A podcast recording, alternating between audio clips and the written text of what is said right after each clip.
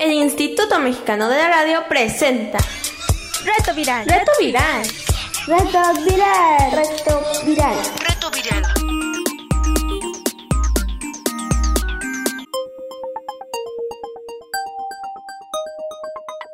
Reto Viral. Chicos y chicas, esto es Reto Viral. Estamos en la semana cuarta de las nueve del verano divertido y acá seguimos aprovechando los medios de comunicación como la radio para hacer de nuestra cuarentena un lugar de entretenimiento, de aprendizaje, de curiosidad y de crecimiento. Y bueno, estamos una vez más por esta estación, parte de la red de radios del IMER, Instituto Mexicano de la Radio, su servilleta higiénica y desinfectada, Irma Ávila Pietrasanta, con invitados especiales vía telefónica. El día de hoy estarán con nosotros nuestra amiga Rebeca y nuestro amigo Santiago. Y bueno, en este programa 72 de Reto Viral vamos a empezar un nuevo tema. Vamos a pasar de las religiones y el cielo a hablar del cielo y los ovnis. Vamos a la información. Reto Viral. Reto Viral. El 20 de abril pasado, en plena pandemia, el Departamento de Defensa de los Estados Unidos sacó unos videos de unos supuestos ovnis que hizo públicos. Claro que los seguidores de los aliens y los que se creen abducidos, o sea, esta gente que cuenta que fueron secuestrados por los aliens para mostrarles su planeta, pues se pusieron muy felices porque dijeron, he ahí la confirmación de lo que hemos estado diciendo, pero pues claro que no, la Agencia Espacial Norteamericana no piensa eso. En realidad, ovni lo que quiere decir es objeto volador no identificado. Cuando lo identifiquen pueden decir, era un globo de investigación científica perdido, un pedazo de satélite o incluso un ave, ¿verdad? El caso es que las imágenes hechas públicas se asemejan a platillos voladores y parece que no hay una explicación clara de lo que aparece ahí, pero a diferencia de otras en donde casi casi ves el hilo con el que eh, tienen colgado el platillo y están así todos fuera de foco, pues estas son imágenes del Departamento de Defensa de Estados Unidos, o sea que sabemos que al menos son reales en alguna medida, no se sabe qué son, pero no son un estafa. El Departamento de Defensa de Estados Unidos dijo que da a conocer los tres videos de objetos voladores no identificados porque fueron grabados por pilotos estadounidenses y estos videos ya se habían filtrado por internet en años anteriores. Y para eliminar cualquier tipo de malentendido sobre el origen de las grabaciones y la veracidad de estas, pues por eso las hace públicas. Lo hicieron porque cada vez más científicos también respetados defienden la búsqueda de vida extraterrestre, además que añadieron que los videos mostraban fenómenos aéreos inexplicables. Los videos que se habían dado a conocer en el 2007 y en el 2017 sin el permiso del gobierno de Estados Unidos y eran utilizados para dar vuelco a cualquier cantidad de teorías fantásticas y sin fundamento sobre la existencia de vida extraterrestre. Los fenómenos aéreos que se aprecian en estos videos y que fueron filmados durante ejercicios de combate en el 2004 y en el 2015 han sido clasificados como no identificados. Ahí dos pilotos de la Marina estadounidense se encontraron con un objeto largo flotando sobre el agua, pero de acuerdo al relato de uno de ellos, David Flavor, dice que se acercaba a ellos a una velocidad que nunca antes había visto en toda su vida y en sus años de piloto. Pero este asunto de los ovnis y eso de relacionarlos con extraterrestres ya tiene mucho tiempo y les vamos a contar el origen de todo esto. Sucede que en 1877 un astrónomo italiano llamado Giovanni Sharpieri vio unos extraños canales en Marte con su telescopio y los dibujó. Un astrónomo aficionado de apellido Lowell publica un libro llamado Marte, a partir de observaciones de Marte, donde sugiere que estos canales son muy rectos para ser naturales y que podrían haber sido hechos por una civilización marciana. Desde ahí viene la idea de los marcianos.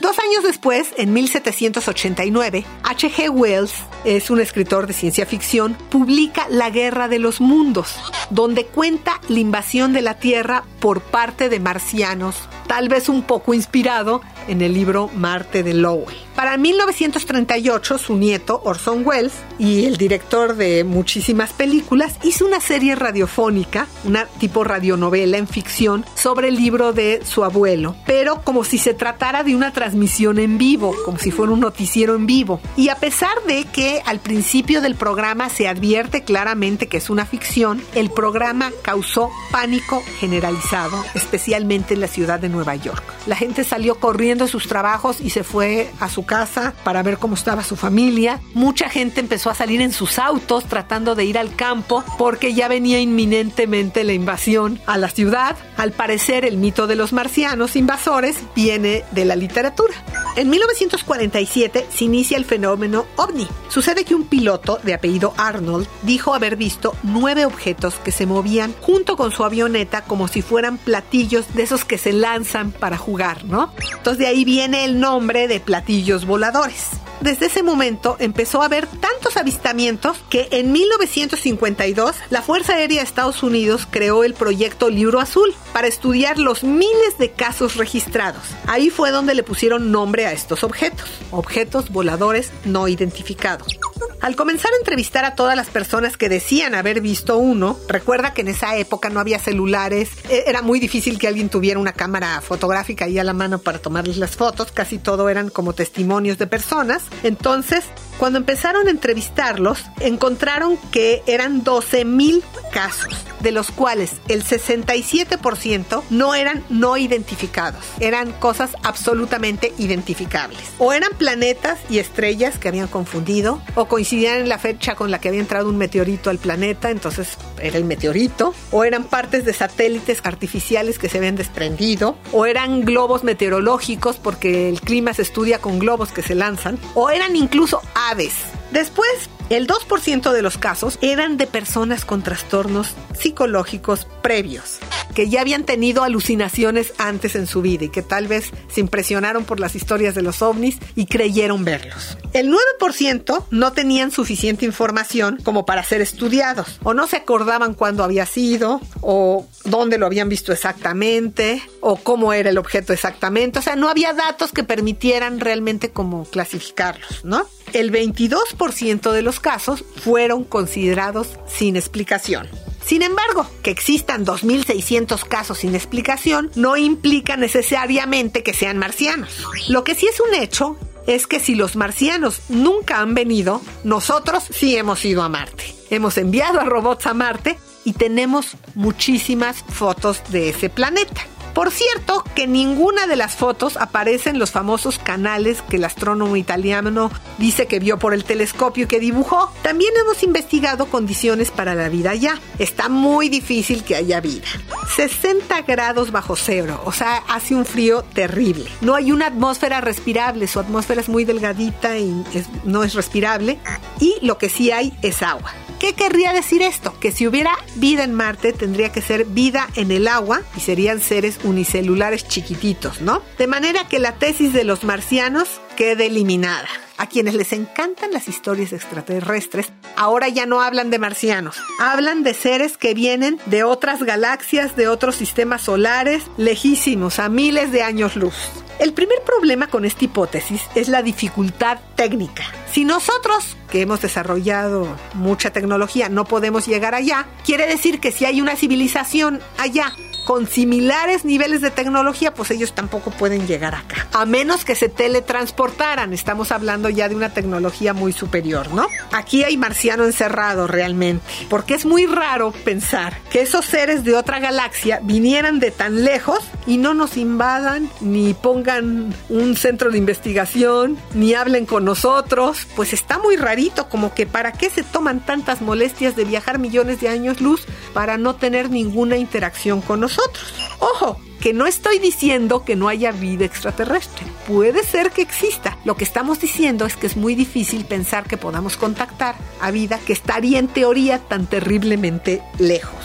Al parecer los ovnis son efectivamente objetos voladores no identificados, pero no hay ninguna evidencia que sean objetos extraterrestres. Son objetos terrestres voladores no identificados. Y cada video o foto que se han mostrado como pruebas, pues después de analizarlos se ha descubierto que han sido falsos. Algunas otras fotos, debemos de reconocerlo, aún no tienen explicación, pero eso no es prueba de que sean naves espaciales intergalácticas, pues la posibilidad de que sean objetos terrestres es altísima. ¿Tú qué opinas? Reto viral. Reto viral. Para seguir hablando de ovnis está con nosotros en la línea nuestro amigo Santiago. ¿Cómo estás, Santi? Muy bien, gracias. Oye, ¿cuántos años tienes? Diez años. ¿Y con quién estás pasando esta cuarentena? Con mi mamá. Oye, Santi, ¿y cómo te está yendo en estas vacaciones en cuarentenado? Pues muy bien. ¿No te aburres un poquito a veces? A veces, pero casi siempre estoy divertido. ¿Tú sabes qué son los ovnis? Sí, son eh, según avistamientos de eh, naves extraterrestres que vinieron de otros planetas. ¿Y tú crees que sean naves extraterrestres? No. ¿Qué explicación le darías a esos objetos extraños que de pronto se ven? Mm, tal vez sean como eh, meteoritos o cometas que van pasando por ahí. ¿Tú crees que hay vida en otros planetas? Eh, sí. ¿Esos otros seres vivos podrían llegar acá? Sí, puede ser. Oye, pues gracias por haber estado hoy con nosotros en el programa, Santi. Sí, gracias. Chao. Y bueno, pues ahora nosotros vamos a escuchar algo de música con un grupo que se llama Los Musiqueros, con una canción muy ad hoc para nuestro tema. Se llama la canción Intergaláctica. Esta es una canción que vuela con el viento. Abuelo me contó que se escapó de un cuento y se fue para arriba atravesando el cielo de meteoritos, sapos y culebras. Llegó hasta otro planeta lejos de la Tierra, donde reinaba un príncipe de dos cabezas. Viajaría hasta el sol para llegar al mundo donde vive esta canción.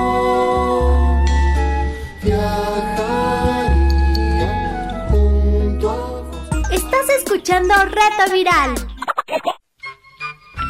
Y bueno, para seguir hablando de ovnis, tenemos con nosotros a nuestra amiga Rebeca vía telefónica. ¿Cómo estás, Rebe? Bien. ¿Cuántos años tienes? Seis. Oye, ¿y con quién estás pasando estas vacaciones de cuarentena? Pues con mi mamá, con mi abuelita, con mis hermanas y con mi tío y con mi otra tía. ¿Y habías pasado alguna vez unas vacaciones encerradas? ¿Cómo te, te la estás pasando? Pues no, nunca había pasado unas vacaciones así. ¿Tú crees que hay vida en otro planeta? No creo. ¿Y entonces cómo te explicas cuando aparecen ovnis? Pues yo me imagino que son marcianos. ¿Y tú crees que los seres de otros planetas, si existieran, pudieran llegar acá? Pues no creo.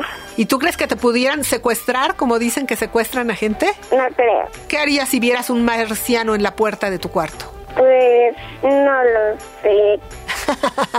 bueno, pues muchas gracias por haber estado en el programa. Que te vaya bien, chao. Chao. Ahora vamos a escuchar algo más de música con musiqueros. Una canción de alguien que era bien mentiroso. ¿Los que hablan de extraterrestres eran así? Ernesto es un mentiroso, yo lo oí diciendo cosas que no son. Es su especialidad faltar a la verdad, en eso es un campeón. Cuando termina un partido jura haber metido siempre el mejor gol. Nos miramos sorprendidos porque en el equipo Ernesto ni jugó. Ernesto miente gustoso, dice que fue mozo en un bar de Japón. Si jugás al ajedrez y la ceja que al rey dice que es un peón mientras diestra y siniestra y cuando se demuestra que no es la verdad, enseguida se delira con otra mentira para disimular. Ernesto es un mentirete, dice que es grumete en un barco a vapor y él no sabe navegar, te miente sin parar de babor, estribor. Ernesto te miente todo y se entierra en el lodo para sostener una historia fantasiosa, una cosa que es imposible de creer. Miente como un descarado, mintiendo ha llegado a decirme que yo no existo, que soy un sueño que alguno dormido alguna vez soñó. Y no se da por vencido, está tan convencido de lo que inventó, que si no te miente más es porque no le da la imaginación. Ernesto miente con ganas desde la mañana hasta el anochecer. Ernesto no tiene cura porque su locura no se puede creer. El otro día en la escuela dijo que su abuela conoció a Tarzán. Y cuando viene el recreo yo ya ni le creo la felicidad. Yo no sé por qué nos miente, tal vez él se siente contento al mentir quizás mienta porque ella no sabe la verdad, no puede distinguir. Le juro que lo que cuento no es ningún invento porque yo lo vi. Con las patitas muy cortas mientras le crecía el pobre la nariz. Reto viral. Reto viral. La música hoy estuvo a cargo de los musiqueros. Desde 1985, este grupo de Argentina compone e interpreta canciones para niños con ritmos folclóricos, pero además utilizan instrumentos que ellos mismos han fabricado, como imagínate un chancletófono que lo diseñaron con tubos de PVC, un sweet banjo que lo construyeron con una lata de dulce de leche y una pata de una silla. Un globinete, que es un tubo de PVC con un globo.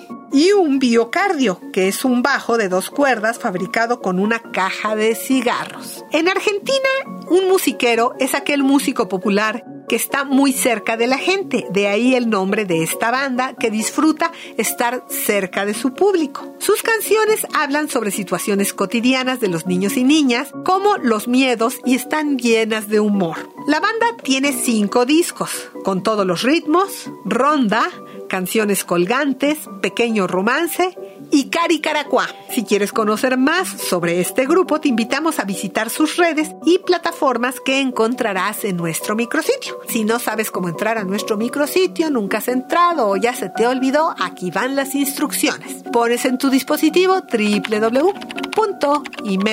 www.imer.mx. Ahí esperas a que pase el banner de reto viral, lo capturas con un clic y ahí, junto con el podcast de este programa, encontrarás las ligas para conocer más de musiqueros.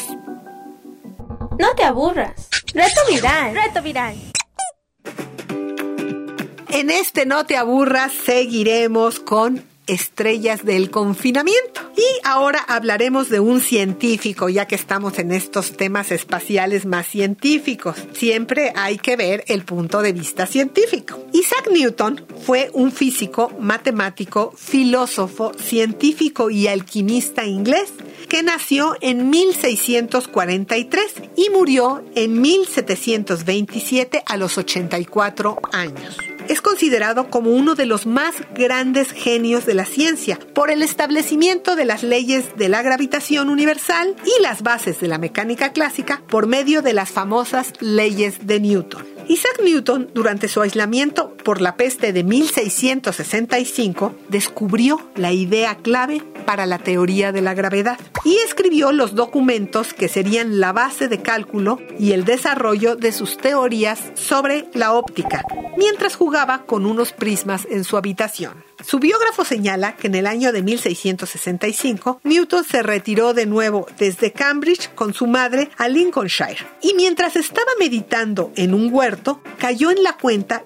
que el poder de la gravedad que hizo caer una manzana desde el árbol al suelo no estaba limitado a una cierta distancia de la Tierra, sino que su poder debía extenderse mucho más allá de lo que habitualmente se pensaba. ¿Por qué no tan arriba como la luna? reflexionó. Esto es, él concibió la idea de que la luna giraba alrededor de la Tierra por la atracción de la Tierra, igual que esa manzana se había caído del árbol hacia el suelo. Y pensó que tal vez esa atracción influenciara el movimiento de la Luna y quizá lo retuviera en su órbita. Y bueno, tenía razón. Esa idea y sus primeros cálculos los hizo durante la epidemia de la peste y tardó 20 años en demostrarlo cuando logró calcular la atracción de la Tierra sobre la Luna. Newton también fue el primero en entender lo que era el arco iris.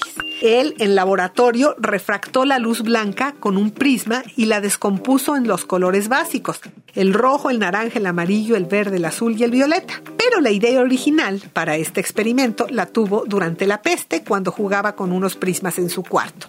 Ahora nos parece muy normal saber que la luz blanca se descompone en todos los colores del arco iris, pero en la época de 1660, cuando Newton experimentaba con la luz y los colores, muchos de sus contemporáneos creían que el color era una mezcla de luz y oscuridad y que los prismas teñían la luz. Pero pese a esta opinión dominante, él se convenció de que la luz blanca no era la entidad simple que Aristóteles pensaba, así pura, sino más bien la mezcla de los rayos de muy distintos colores. Los aportes realizados por Isaac Newton en el área de las ciencias siguen estando vigentes hoy en la actualidad. Además de la gravitación universal y la descomposición de la luz, creó las leyes del movimiento, ya sabes, a una causa le sigue un efecto en el sentido contrario. Si tú das un golpe en un sentido, vas a tener una resistencia en el sentido contrario con la misma intensidad y la misma fuerza. Curiosamente, además de los grandes inventos y descubrimientos que realizó para la ciencia, Isaac Newton también tuvo otras ocurrencias más simples. Por ejemplo,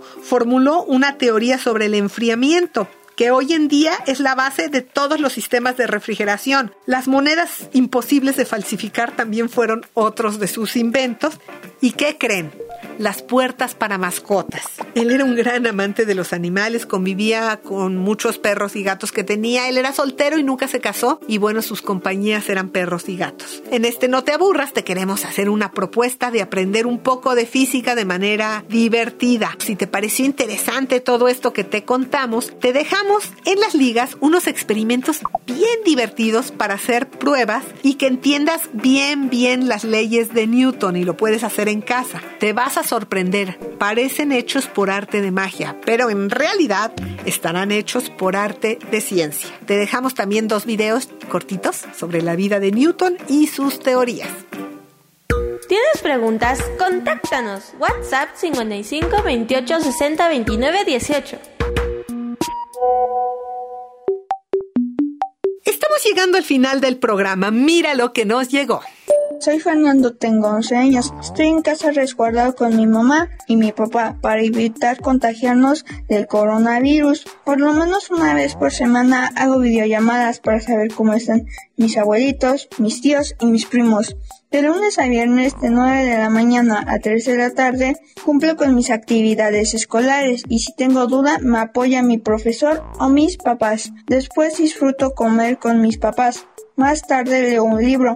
Recién terminé de leer El Principito y Frankenstein. Juego con mis juguetes o con mis papás. Juego Monopoly. El sábado y domingo son días libres. Yo decido qué hacer durante el día. Por ejemplo, juego pelota o con mis juguetes, veo caricaturas, películas, videos en YouTube, o juego videojuegos con mi papá o con mi primo y no pierdo la oportunidad de comer postres y dulces. Disfrutemos estos días.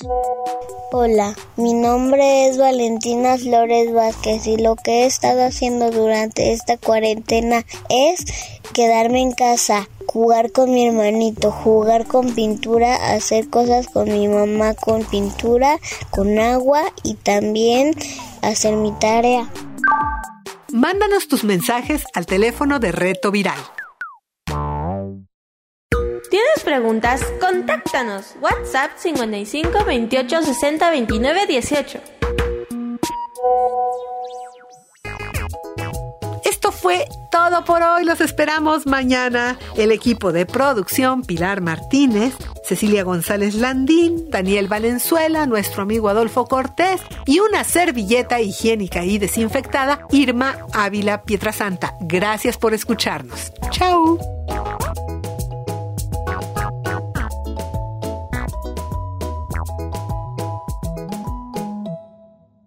el Instituto Mexicano de la Radio presentó Reto Viral. Reto Viral. Reto Viral. Reto Viral. Reto Viral.